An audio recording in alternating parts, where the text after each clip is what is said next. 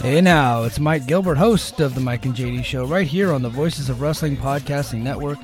Join JD by God Oliva and myself every Thursday night live on the Voices of Wrestling YouTube channel at 11:30 p.m. Eastern Standard Time, as we stay up all night discussing all the hottest stories in professional wrestling. You can also check us out right here on the Voices of Wrestling podcasting feed, or you can subscribe to the Mike and JD Show feed. Now, enjoy the show. This podcast is a member of the Voices of Wrestling Podcasting Network. Visit voicesofwrestling.com to hear the rest of our great podcasts, as well as show reviews, columns, opinions, and updates across the world of wrestling.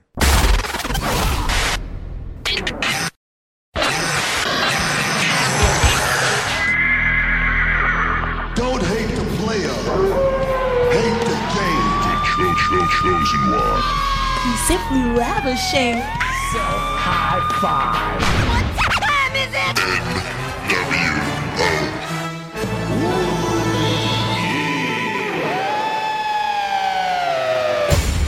listening to Music of the Mat on the Voices of Wrestling Podcast Network. Hello, and welcome to Music of the Mat, the podcast devoted exclusively to the music of pro wrestling. It's all part of the Voices of Wrestling Podcast Network. I'm your host, Andrew Rich. This is episode 169. Nice. And it's the 2023 Halloween Spooktacular. And today I'm joined by a first time guest here on the show. He is one of the hosts of the Days of Thunder podcast, also on the VOW network. It's Dave Ryan. Hello, Dave. Hi, Andrew. Thank you so much for having me on the show. Uh, as one half of the Statler and Waldorf of World Championship Wrestling, uh, I am very happy to be called upon for such a season seasonal special. Yes, we'll get to that. Don't you worry. Uh, but um, I'm glad you're here. Definitely. Um, it's funny. I had actually asked uh, your podcast partner, Lee Malone, to come on for this, but um, he told me that if he did any more podcasts this week, his wife would kill him. So, you know, in the interest of Lee's health and his marriage, uh, I have brought on the other Days of Thunder host instead. So, welcome, Dave. That uh, that Lee Malone is like a candle in the wind, unreliable. yes, yes. Well, um, since it's your first time on the show here, Dave, I'll ask you this: um, How did you become a wrestling fan? How'd you get into it?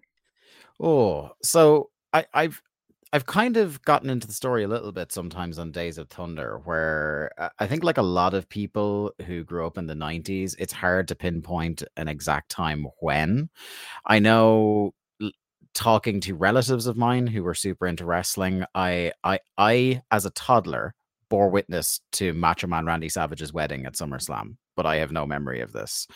Uh, my first solid memory of wrestling is Sean coming down from the ceiling at WrestleMania 12. Um, and somehow after that match, I stuck around uh, to be a fan for many years. I was definitely like solidly into it as part of my like weekly routine within a, a year or so after that, even if I can't pinpoint the time exactly. Um, but it's just always been with me um, as long as I can remember because WrestleMania 12, I would have been about six years old, seven years old. So it's uh it, it's never left me since then and you know it's kind of ebbed and flowed over the years like i was just watching wwf for the first couple of years then i got wind that this other company wcw were on after the cartoon network ended uh, over here so i was watching uh, nitro and thunder then until i think about maybe the end of 2000 it went off those channels over here um, and then i kind of would have picked up some tna over the 2000s and you know it's been kind of up and down based on my my access to it over the years but uh i you know it's been nearly 30 years now of of of watching wrestling to some extent Mm, and has music played a big part in your fandom over the years as well? Yeah, I think like when I evaluate wrestling as an experience, I try to look of it look at it as you know the whole picture. That uh, there are times where I've in my personal tastes favored kind of you know work rate or you know guys who can who guys who can talk and and things like that but I've, I've I've always considered as part of the whole experience music to be a really integral factor for me um there are definite key moments in my fandom that I can tie wrestling music to Um, I, I I told a story once. I can't remember if it was on air or not about my thirteenth birthday, and I remember it was my th- no, sorry, my twelfth birthday. I remember it distinctly because just before we left, we were watching the edition of WWF Livewire where the stalker was revealed to be Diamond Dallas Page. Ah, Uh, and when we went to do laser tag for my birthday that day, the person running the laser tag put on WWF The Music Volume 5 uh, to soundtrack our experience, which was just a phenomenal time. I have great memories of um, taking road trips down to family. Uh, over one particular summer uh, down in Cork, at the south of Ireland, uh, listening to Forcible Entry, uh, that that album, that incredibly named album, um, over and over and over again. So it's always been part and parcel, especially then when I kind of got older and was going to shows more regularly. I think particularly the live experience is enhanced by great music. Just this past summer, going to um, All In in Wembley and hearing Seek and Destroy uh, being played for Sting and Darby's entrance might have been my my personal highlight of the whole experience, to be honest. I'm just picturing a, a young Dave at laser tag while you know "Get Rowdy" is playing, or or, uh, or or Pie, or Yeah. one of those songs, you know. So the two the two particular moments of weirdness were Kurt Angle's theme, Metal, and um and Pie. It was the the rhythm of the laser tag changed somewhat during those. I can imagine. I can imagine. Yeah. Well. Well, today, uh, Dave, we are doing our annual Halloween Spooktacular episode of the show. We do it every year, and uh, whenever I do it, I like to ask the guest, you know, when you were a kid watching wrestling, were there ever any wrestlers or moments that scared you? Not like a botch or a scary injury, but like a, a creepy angle or some such? I've always been somebody that kind of I love horror and and spooky things, whereas it very rarely actually would would scare me. And the era I kind of grew up watching, so you're talking Attitude Era, um, you know, end of New Generation into the Attitude Era. Like the the the spooky gimmick that obviously comes to mind is Undertaker, especially during kind of Ministry of Darkness uh era Undertaker. And like I, I don't think any of that stuff, whether he was sacrificing humans on Raw or or getting involved in, you know, trying to marry Stephanie or anything like that. Um Crucifying Austin, Crucifying- uh, the whole kit yeah. and there, yeah. I don't think any of that came off particularly scary to me. Um, like eh, not necessarily hokey either at that age, but just kind of like camp in a very wonderful way. Um, so I can't. And then, like after that, kind of, you know, as an adolescent, you're talking some of the kind of most cringy, scary gimmicks. You're talking Boogeyman. Um, you're talking the zombie uh things like that so I, much as like I've, I have the twin loves of uh of wrestling and horror i don't think i came up in a particularly great time for it being effectively scary Well, since you host a WCW Thunder podcast, I can imagine just the terrifying sights that you have witnessed over the years. I mean, there have been many times where I see you or Lee posting in Slack or Discord where you're like, you know, oh my god, this is awful. I can't take it anymore. Please make Yeah. it stop. Oh god, no. I mean, the the sheer dread in your words and having to watch, you know, a Vincent match or whatever, it's, it's quite apparent, Dave. Yeah that's like uh, at the end of the day you can do all the scary gimmicks you want but i have seen true horror in my day and we've still got the worst of it ahead of us. We're in that kind of um f- summer before russo arrives so we're kind of like at the tail end of the nash booking era where like things are really bad but they're about to be kind of turbocharged uh, by the arrival of russo within a couple of months and uh, we're going to have some of the great uh, terrible spooky angles of all time we're going to have dale torborg lost in a graveyard in a in a year or so so i'm, I'm looking forward to all that Hmm, yes, the uh, the Lovecraftian horrors that await you in 2000 WCW. I mean, oh boy, strap in, just just strap in, my friend. But um, but anyway, uh, for this year's Halloween Spooktacular, Dave, we have you on for a very good reason. That's because we're doing a special version of it. Um, we're still just doing five songs like normal, but we're going to talk about songs from one promotion only, and that promotion is, of course, WCW. Um, now, we've played a bunch of Halloween centric WCW themes on the show before uh, Mortis, Glacier, The Kiss Demon, Seven. But this episode, we are devoting the entire thing to WCW. And these themes, may not necessarily be, you know, spooky per se, but the gimmicks themselves are quite wacky and colorful and befitting the very over the top nature of the Halloween season. And um, as we all know, uh, Dave, uh, WCW had more than its fair share of wacky over the top characters, that's for sure. For sure. Um, it, there is maybe no better company to find a marriage of uh, absolutely insane gimmicks and um, music that could potentially be the subject of lawsuits or uh, just just interesting music in one way or another.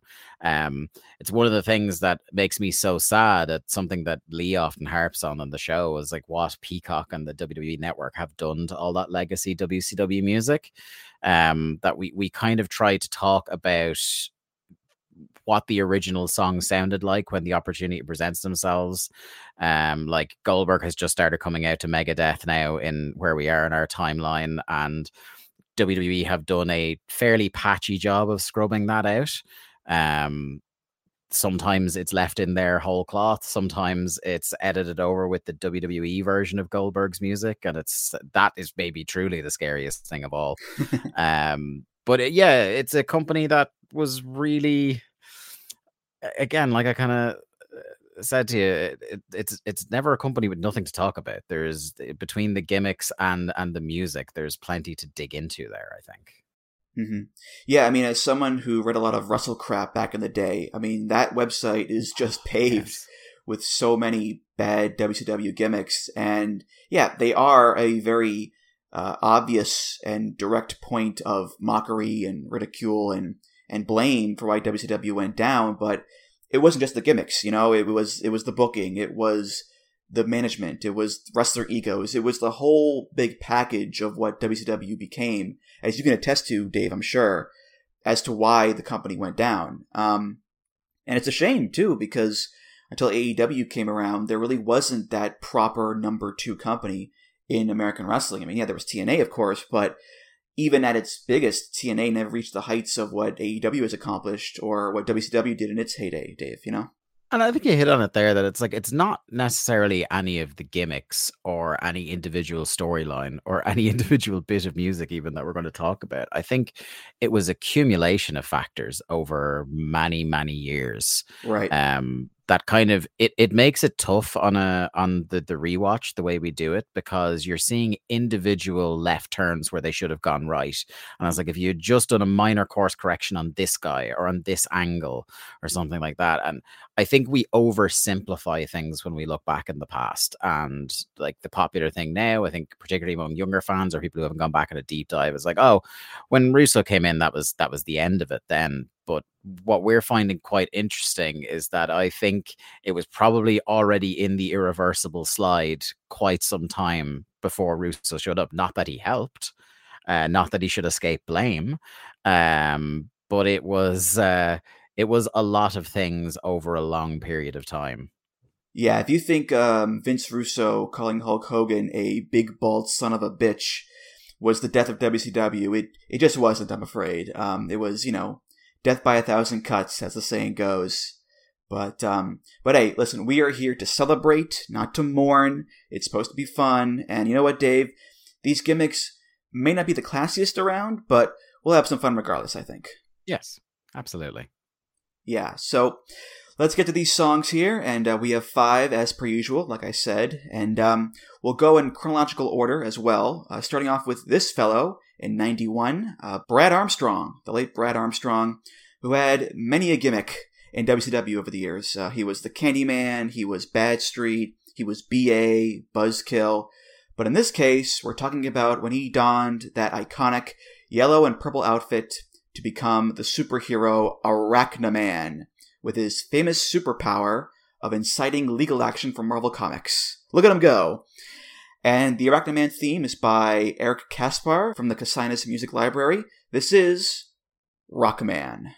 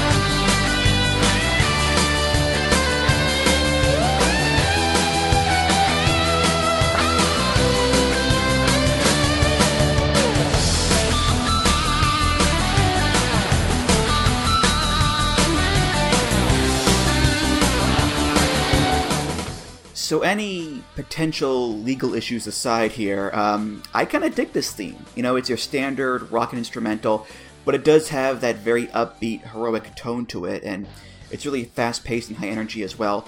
And as you've said before on the show here, if you're going for a superhero wrestler, that's what the song has to be, really, I think. Um, now, obviously, there are no lyrics here, but if there were, I think that might have made things a bit trickier with the legal department. You know, Arachnaman, Arachnaman does whatever an Arachna can. You know, that, that would have made things a little bit uh, dicier, legally speaking. But um, otherwise, it's a good little song, Dave, I think.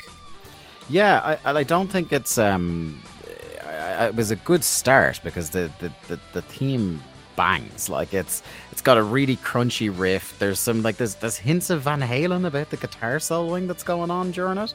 I really really like it. Um, I had kind of expected when I went to sit down and listen to this, like, is this going to be just absolute carbon copy of the the animated Spider-Man uh, theme song? Like, how close are they going to get to this thing? But it went a different way. The actual uh, intellectual property it was most evocative uh, for me of is uh, this would be the soundtrack to a great um, court in Windjammers. Uh, if you ever played the original flying disc game back, I think it was like was it Neo Geo uh, back in the day. That's like the the kind of just it, that kind of a celebratory, like you said, heroic. Be- almost beachy vibe. Uh, I was really digging it. Um, it was maybe the best thing about this gimmick. Yeah, and uh, it's funny. The song is called Rockman. You know, if they wanted to do a ripoff of the Thing from Fantastic Four, Rockman would be the perfect name. You mm. know, Rockman, uh, Professor Z, Blue Cougar, Summer Marine, all the yeah. stars, all the stars are here. yeah, and I just like uh, trying to get in the the space of Brad Armstrong at the time, looking up pictures of the the Arachnaman suit. Like it is, it was it was just asking to be sued. Like it's somewhere halfway between like the OG Spider-Man costume and like a Baron Zemo kind of thing. And this is like if you're thinking about it, it's like 91, 92, isn't it? Yeah, mid to late ninety one. Yeah, yeah, yeah. So this is like a this is a Marvel that is way different from now, where like Marvel now is probably too big to worry about petty lawsuits, but this was a Marvel that was like four years away from declaring bankruptcy, so they were looking for settlements, and like this was not something that was going to escape them. I imagine. Mm-hmm. Yeah, there's a few matches of his cut out on YouTube, and um, you watch him come out for the entrance, and it's like you know he's billed from Web City and he does the thing that Serpentico does nowadays, where he shoots his hands out and the quote unquote webs fly out. Mm-hmm. Like, yeah, it's very charming in a way, but it's also very cheap looking. Yeah. And the costume itself is is not good. It it looks to me like a mix between Corn on the Cob and King Mabel. That's the visual I get there. So yeah, I, I could see why Marvel would poke their noses around at this guy. Yeah, it doesn't doesn't really fit great on him either. Um, and it's something I've noticed over the years in WCW as well, is that like when you go below a certain level on the card, the significantly less effort is put into the gear, and everybody's wearing something that's either like too tight or too big. And it's weird because in WWF, a lot of people would wear stuff that was too small for them and they were absolutely bursting out of it. Which, if I was a wrestler, I'd think that was the way I'd want to go. Whereas a lot of um, acts in WCW over the time we've been watching it have been going for stuff that's just like outright baggy on them, um, which is very, very strange. I will say though, Arachnaman very much a pioneer when it comes to wrestlers dressing up as superheroes because nowadays, you know, there are so many wrestlers who come out with superhero themed gear and outfits, like, you know, Brian Cage with the Wolverine stuff and all the countless Gargano superhero gears. Like, it's it's endless nowadays. So, you know, laugh all you want at Arachnaman, but the guy's a pioneer, Dave. I definitely got l- less secondhand embarrassment watching archival footage of Arachnaman than I did when, like, Ricochet was doing his Nightwing gimmick. Oh, right, yeah. Yeah, that was a, a very memorable chapter in all our lives. With the full body um, suit, yeah, yeah. But there's like a there there is a huge crossover between the comic book fan uh, and the wrestling fan, um, and I totally get why you would want to kind of tap into that. And I think um, someone who did it very well for a long time was Rey Mysterio because he would do oh, it yeah. as the kind of like the big WrestleMania gear would be Joker or whatever.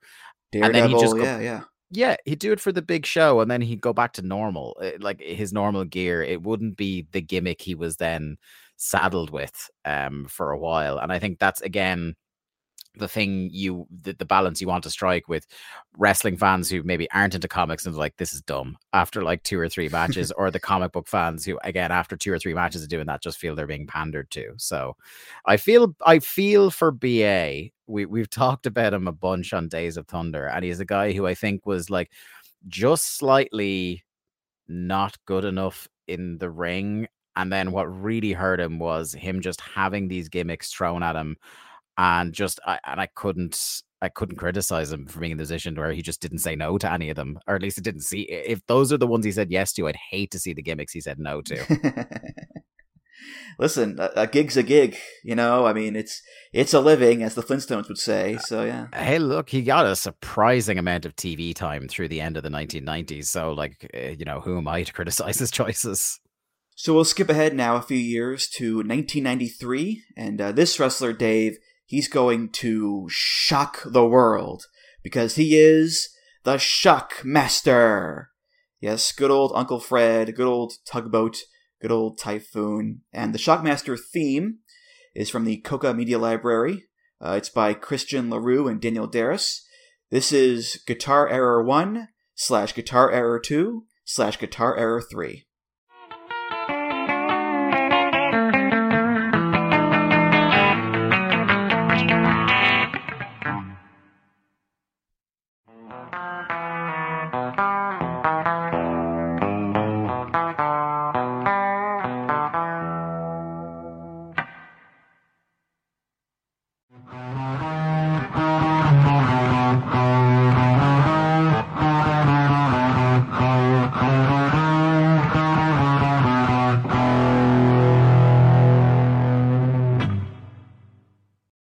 This has to be one of the strangest songs we've done on the show yet, I think. But um, still, it's oddly appropriate because after the infamous Shockmaster debut, where he, uh, you know, fell in his fucking arse, as the Bulldog said, um, they leaned into it and made him a klutz. Like he would run out and trip over the guardrail and whatnot and fall over. So they made him a stumbling boob. And really, what better music to go along with that than you know a series of purposely bad guitar playing. It's it's kind of perfect, Dave.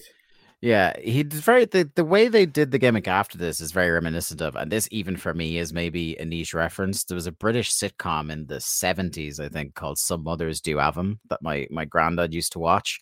Uh, and as this actor Michael Crawford played a, a, character Frank Spencer, who his whole thing was, yeah, he was like, what way can he put his foot in a bucket, fall off a ladder, go crashing through a window, all sorts. Um, and yeah, that that is kind of where they tried to go with this. Um, like again, I, I I do much like with with BA in some ways. I do feel bad for for old Uncle Fred, but at the same time, after that legendary debut, this was maybe the only pivot that prolonged his uh his TV time. Um, but the theme itself is bizarre. It's um I, like I would have called I would have named it the the the inelegant name of guitar errors one through three. Uh, I would have called it the cease and desist medley.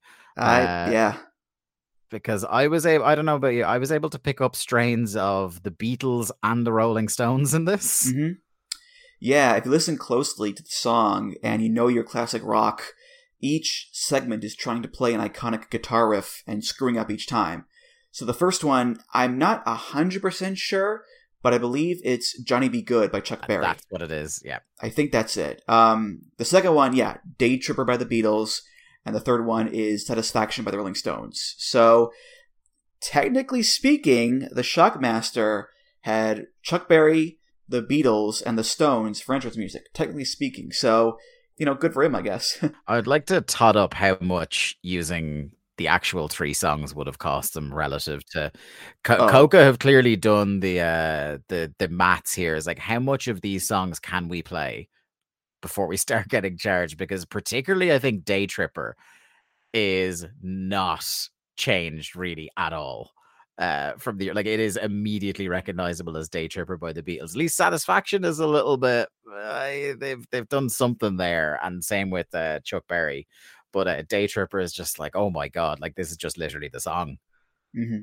Yeah, I mean, given how much it costs to license the Beatles for stuff, I it's not cheap. Let me tell you. I mean, I remember when uh, Mad Men uh, used "Tomorrow Never Knows" in an episode once, and that was a big deal because you know it's the Beatles, and you don't hear them that often in movies and TV shows.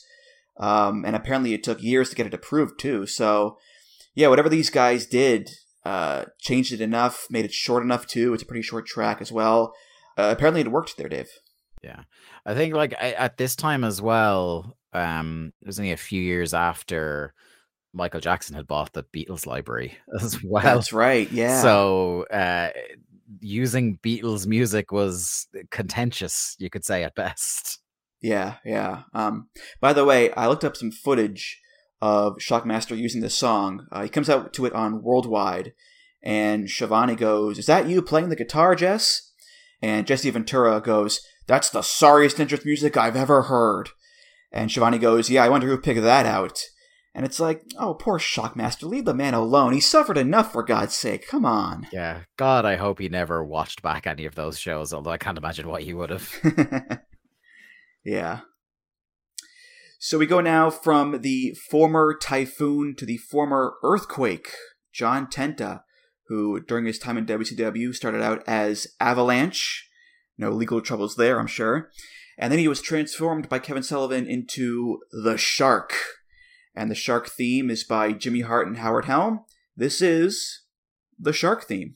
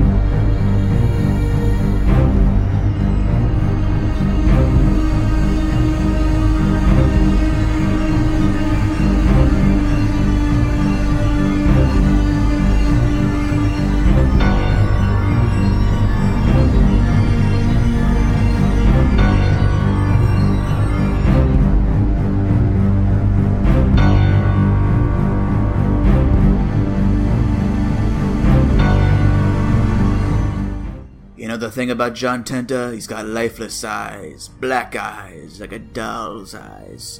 Farewell and adieu to you, fair Spanish lady. I'll, I'll stop. I'll stop. Um, so it's written in the bylaws of pro wrestling that if you have a shark-themed wrestler of some sort, they need to have a song based on the music from Jaws. It just it is what it is, really, and yeah. that's what we have here. Um, of course, like with the last song, Jimmy Hart made sure to change the notes just enough to not get sued, but still, look, it's the Jaws theme, okay? It's it's one of the most iconic, ubiquitous pieces of music of all time. And again, when you have a shark wrestler, what's he gonna get? Shark music. That's just the way it goes there, Dave. Yeah, you, you kind of have to. It's the only one that's in your head uh, uh, when you when you sit down at the desk to to mix a, a shark themed wrestling song. I and you know what? I'm kind of fine with it to an extent because i can't imagine the kind of the other option around this like around the 90s would be for people to do like an under the sea ripoff. And you know i'm actually okay with the jaws team and i thought this one was like a prime cut of jimmy hart in as much as it's a song that is clearly screaming at you this is the john williams jaws theme but it is also like slightly its own thing as well. Like it, it, it does ride that line of legal trouble very well. Um, and I actually, I, you know, as far as songs on this list go, um, I thought it was is quite decent. Like I, I enjoyed it. The the one thing I think where they were feeling their oats a little bit too much is uh, after maybe 10 or 20 seconds of this, there's like a single discordant piano key that gets brought in at the end of every bar. And like it, to me, it's discordant in a way that's that's unpleasant, not in a like, ooh, this is chilling. John Tenta's going to come out and I assume eat me. Um it's in a way that's like that just doesn't sound that sounds grating on my ear. I, I could have done without that. Mm-hmm. Yeah, there is that uh, extra spooky element to this one. Mm. Like it's not just the dun dun dun dun dun dun dun. There's also the creepy atmosphere to it as well, with the keyboard swaths in the background there, and the like. It's very mystical, and it reminds me a lot of the music in the Dungeon of Doom theme, which, given the shark was in that stable, it lines up there. So yeah, we don't just have a shark wrestler theme; we have a Dungeon of Doom specific Shark Wrestler theme. So they went the extra mile there, at least, Dave. That's for sure. Yeah, and I, respect that. A, a, little bit of effort goes a long, long way with these things. Mm. And uh, speaking of shark wrestlers, by the way, uh, Shark Boy, the cult favorite, uh, yes. he was in late stage WCW mm-hmm. actually, and they reused this song for him because why not, right?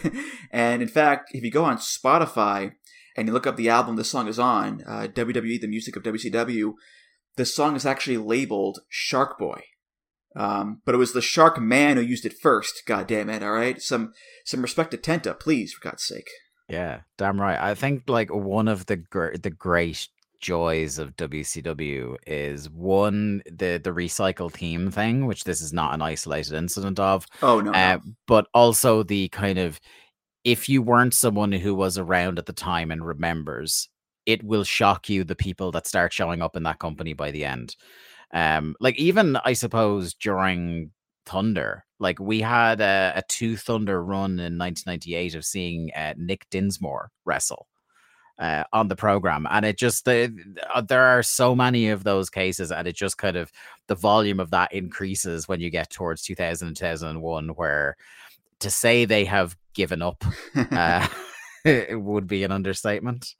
Yeah, you know, you look over there to your left, and it's like there's Shima and Don Fuji, and on the right there's Christopher Daniels, there's AJ Styles who was in there at the end as part of Air Raid. Um, Meiko Satomura had a match or two. Uh, Dragon Kid had a match or two. It's like the amount of people that wrestled in WCW at one point or another is staggering. Because, you know, it's not just Nitro and Thunder. You've got Pro, you've got Worldwide, you've got Saturday Night, you've got all these C shows that need wrestlers to fill out the programming. So yeah, the, the alumni page of WCW is is quite long there, Dave, for sure. Yeah, and like even then, uh, not only because they have all those shows, but they have obviously dark matches on those shows. There's a, there's like an additional layer of guys that's like, oh my god, like Super Dragon wrestled a tag match on a on a uh, you know a dark match on Thunder. What are you talking about? Um, it's just a fascinating, fascinating promotion. Mm. Well, as far as the shark goes, uh, one more thing here. It always makes me feel bad um, hearing the story about uh, how Tenta he had a tattoo on his arm of a tiger because he went to Louisiana State University and their mascot's a tiger. And when they gave him the shark gimmick, he went to a tattoo parlor on his own volition and covered over the tattoo with a shark. And the gimmick ended up lasting only about a year.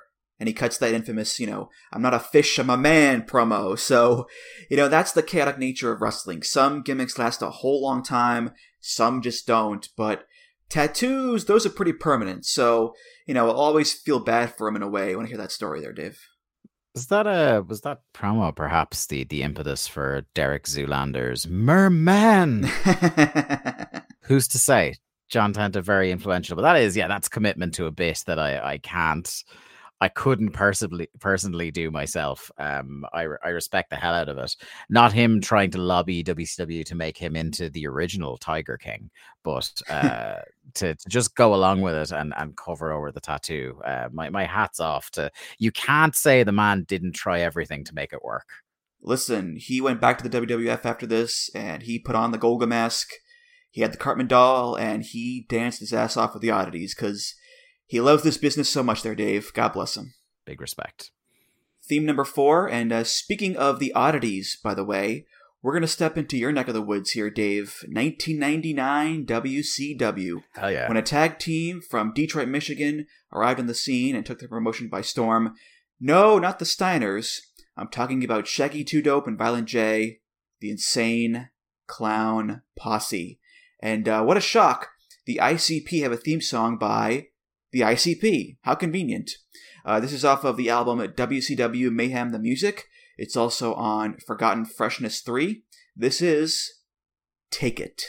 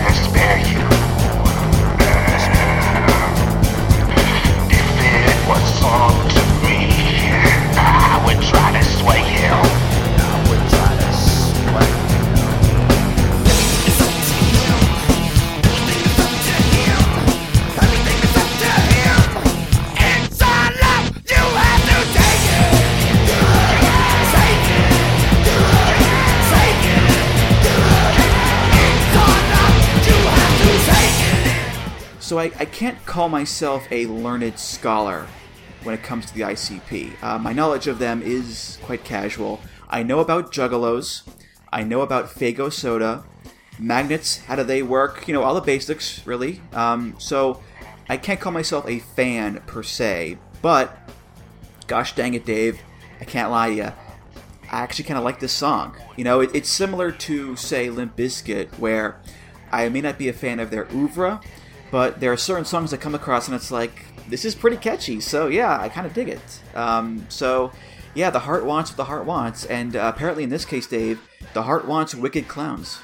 Yeah, and I think uh, context is key, isn't it? Like, there's a lot of these bands that, in a wrestling context, the music really works. And I, I was the same, where I probably haven't heard this this song since the time, because I would have been where we are in the podcast now is around the time I started watching Thunder, and um, Insane Clown Posse showed up about a month ago on the show, and the Deadpool is currently happening before uh, Raven's spectacular departure uh, in the next month or so from from WCW. Um, but I, I was thinking in listening to this, is there a musical act out there that's more synonymous with wrestling where none of their music really is? Like, even though they use this as their theme, I would never their music doesn't come up my head when I think of wrestling music in the way that like bands like like you said Limp Bizkit or Saliva or anything like that bands that they never got in the ring they didn't wrestle but their music is the soundtrack of my wrestling fandom whereas these guys actually not only wrestle but stick around for most of the rest of WCW on and off um and I when I think of Insane Clown Posse, one of the first things after Faygo, obviously, I think of is um, is them in wrestling because they are just all over the map. They are really living the dream. I think Bobby Heenan or Tony Schiavone, one of them says on like during their first match that like when they got their first royalty check when they they signed their record deal, they bought a wrestling ring. Um, so these guys are just like living their dream in 1999, and it is a shrewd bit of business to uh, license their music for um for WCW. Uh, they're they're a band that are kind of like almost on a Kiss level of being able to merchandise themselves. The revenues aren't at the same level as Kiss, but they they know they have a brand and it sells. Absolutely, yeah. And as far as them in wrestling goes, they had their own promotion, for God's sake. Like for many Mhm. years, Juggalo Champion Shit Wrestling, as it was called, that was a thing. And yeah, they were in WCW, they were in WWF, they were in ECW, TNA, ROH. Um, right now, actually, Violent J is in the NWA right now as we speak. So yeah, they've been to a lot of places, a lot of big places, and good for them because they love pro wrestling. This is not like a cash grab; they legitimately want to do this, Dave. Yeah.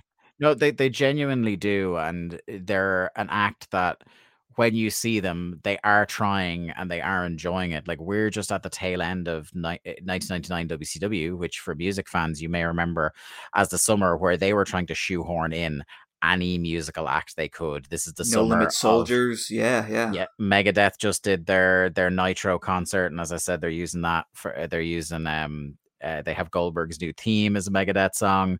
Um, we're starting to do the James Brown gimmick with the cat. Mhm. Uh, Kiss, of course, yes, uh, all that. And this is maybe the kind of like the the- maybe the most positive legacy that whole summer has because through the dying days of WCW, through their last appearance, like Insane Clown Posse are over.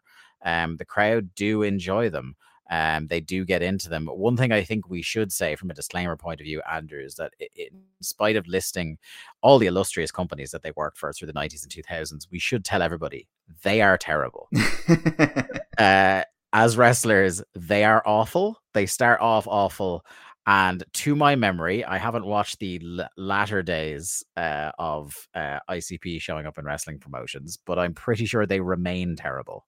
Listen, we're trying to be positive here, okay? Because this is it's supposed to be a happy episode, but uh, but but you're right. Yeah, their enthusiasm level um, outweighed their skill sets in the ring, shall we say?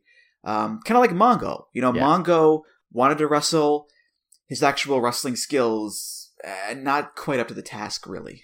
I, I think you get you kind of you allow I don't know if a pass is the right word, but kind of when you can tell they're into it and they're actually trying to, you know, roll up their sleeves and help out the company and get involved and stuff, and they really like it, and they're not just collecting a paycheck like so many of the actual trained professional wrestlers in the company would be at different stages. You kind of go, you know what, fair enough. It might be like a slow motion train wreck sometimes, but eh, I cannot fault them for effort and um I can't fault them for having like the look and the brand and stuff like that down. And it, it certainly helped out Vampiro in in the company. Mm. Well, as far as the song goes, um, I do love how most of it is not necessarily subtle, because nothing about the ICP is ever subtle. Uh, but it, it's it's more straightforward in a way, more plain. I think. If it was up to me, I would never dare you. If it was up to me, I would rather spare you. If it was up to me, I would try to sway him.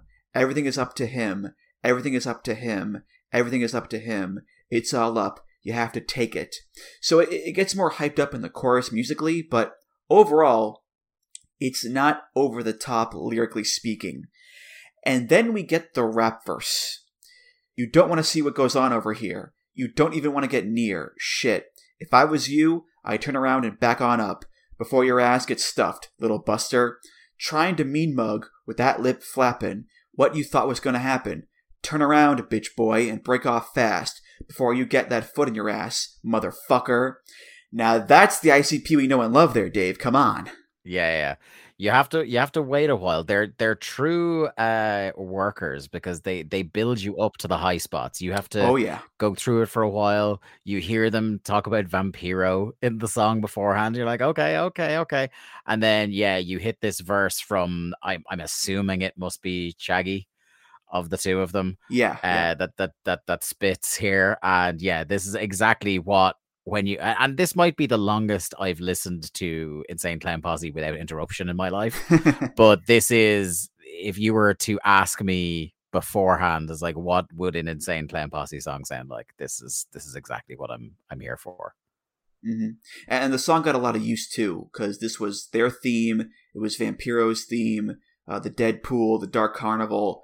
And um, according to the liner notes of the album Forgotten Freshness 3, the song was originally about Satan and watching your friend go to hell and not being able to help him. Everything is up to him. You just have to take it, uh, him being the devil. And then they give it to Vampiro as a theme song, so they added Vampiro's name to the song to make it fit better. So there you go. yeah there's like a weird through line in their music i've i've often heard about religion and about you know they kind of um i- the, the the back half of their discography is much more transparent about that like this is them being being subtle about the devil as you say uh compared to, to what they would be later um but much like yourself i'm not uh i'm not juggalo certified so i, ca- I can't speak with with great uh, affection or knowledge about them. The main kind of other time outside of wrestling their music has come across my field of view is they did um they did a one-off single for Jack White's Third Man Records uh, a few years ago, where it was them rapping over remixed Mozart, and um, it's deeply unpleasant. Uh, it's do you think it's going to be two great tastes taste great together? It's it's not that. It's not that. I can only imagine the uh, the orange juice and toothpaste combination that is ICP and Mozart. So it's deeply troubling. Yeah, yeah, but but anyway, uh, last theme here, and we're about to step into your future, Dave. Oh. That's right, 2000 WCW. It's coming, my friend. It's coming. And uh, there are plenty of wackety schmackety gimmicks in 2000 WCW. But we're going to look at this big fella here. That 70s guy, Mike Awesome, with his feathered hair and groovy outfits, man. Mike's theme is by Arch Bacon. Great name. It's from the Match Music Library. This is Sexy Lady.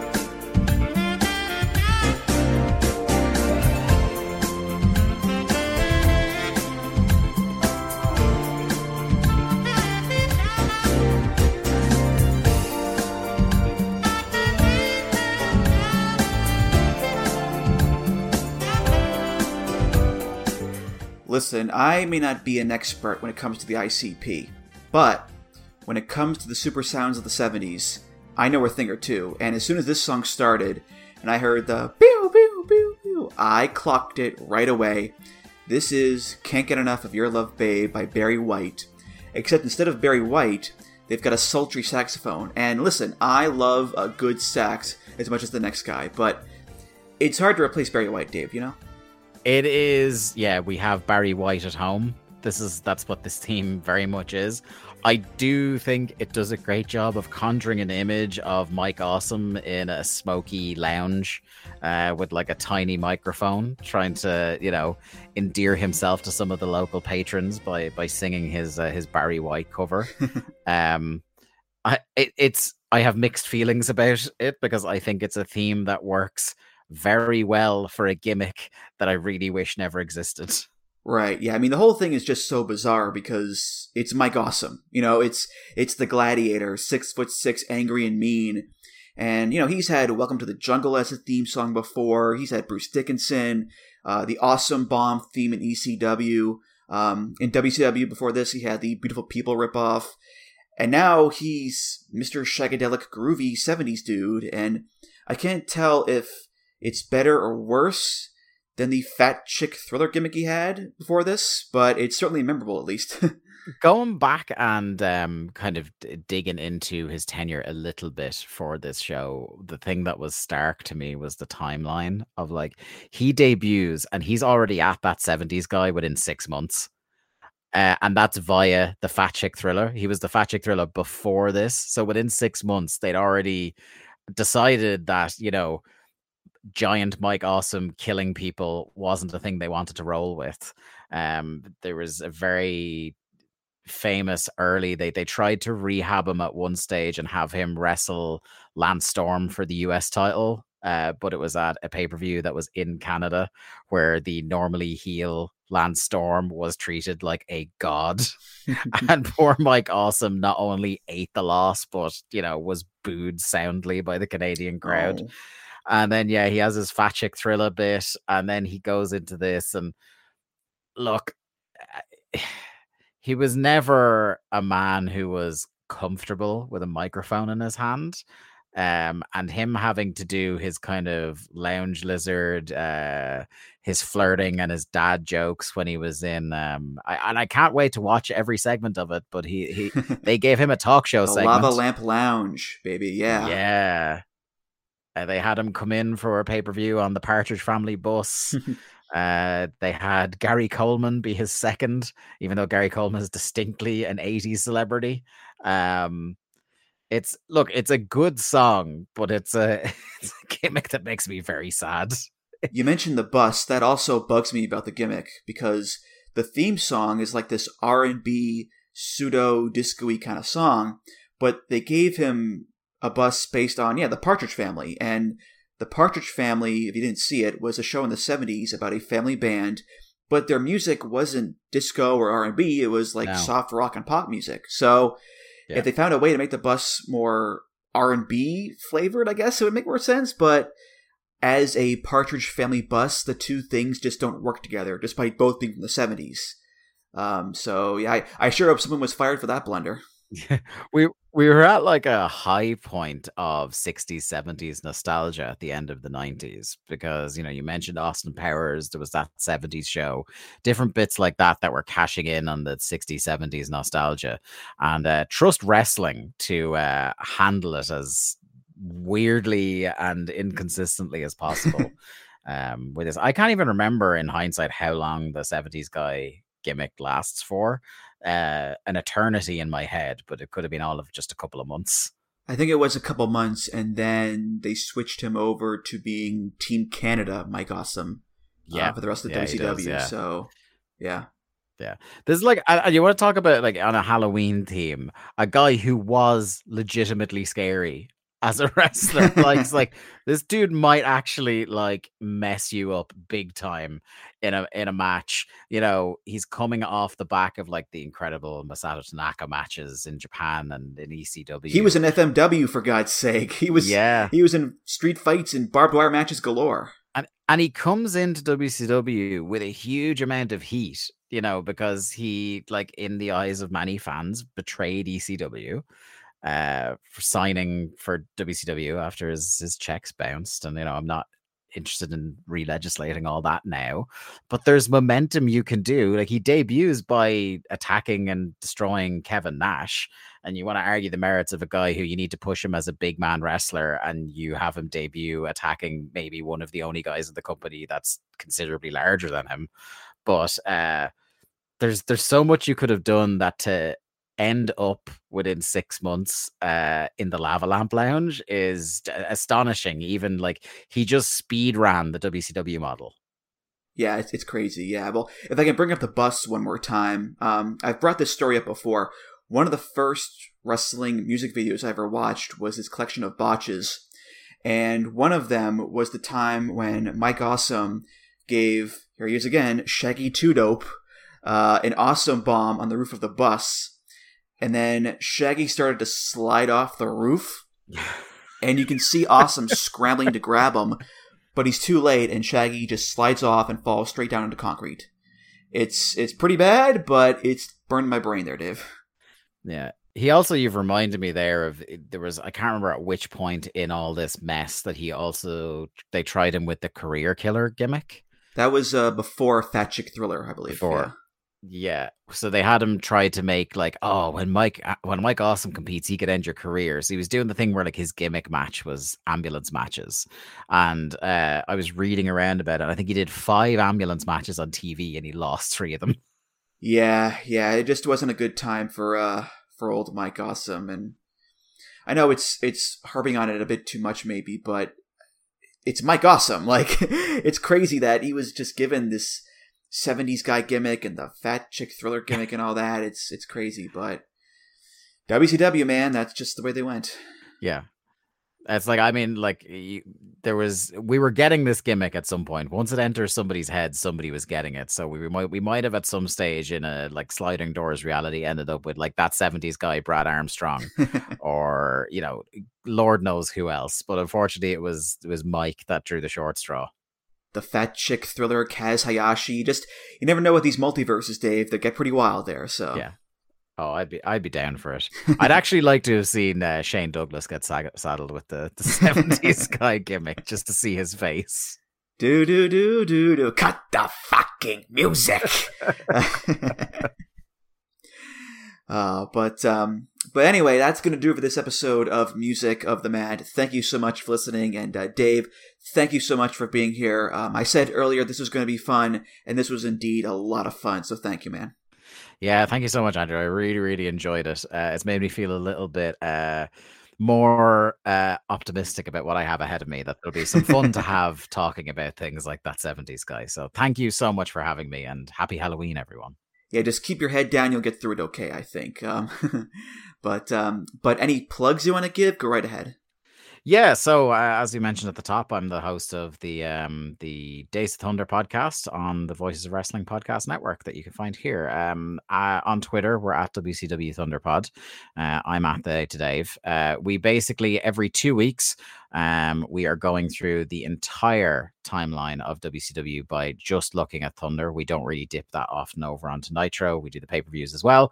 We are, as I said, in the summer of 1999, fresh off uh, one of the most abysmal shows I've ever seen in my life, Road Wild 1999 that uh, forced me to think long and hard about my life choices that led me to do this as a podcast. But yeah, we have a lot of fun on there. Um, you know, it's honestly enjoyable, not only kind of, you know, clowning on the bad stuff, but also trying to find the the gems that maybe we forgot about in all that mess. And, you know, if you like the sound of myself and Lee, try it out on the Voice Wrestling Podcast Network. And then we also have a Patreon that you can find at a largemanappears.com.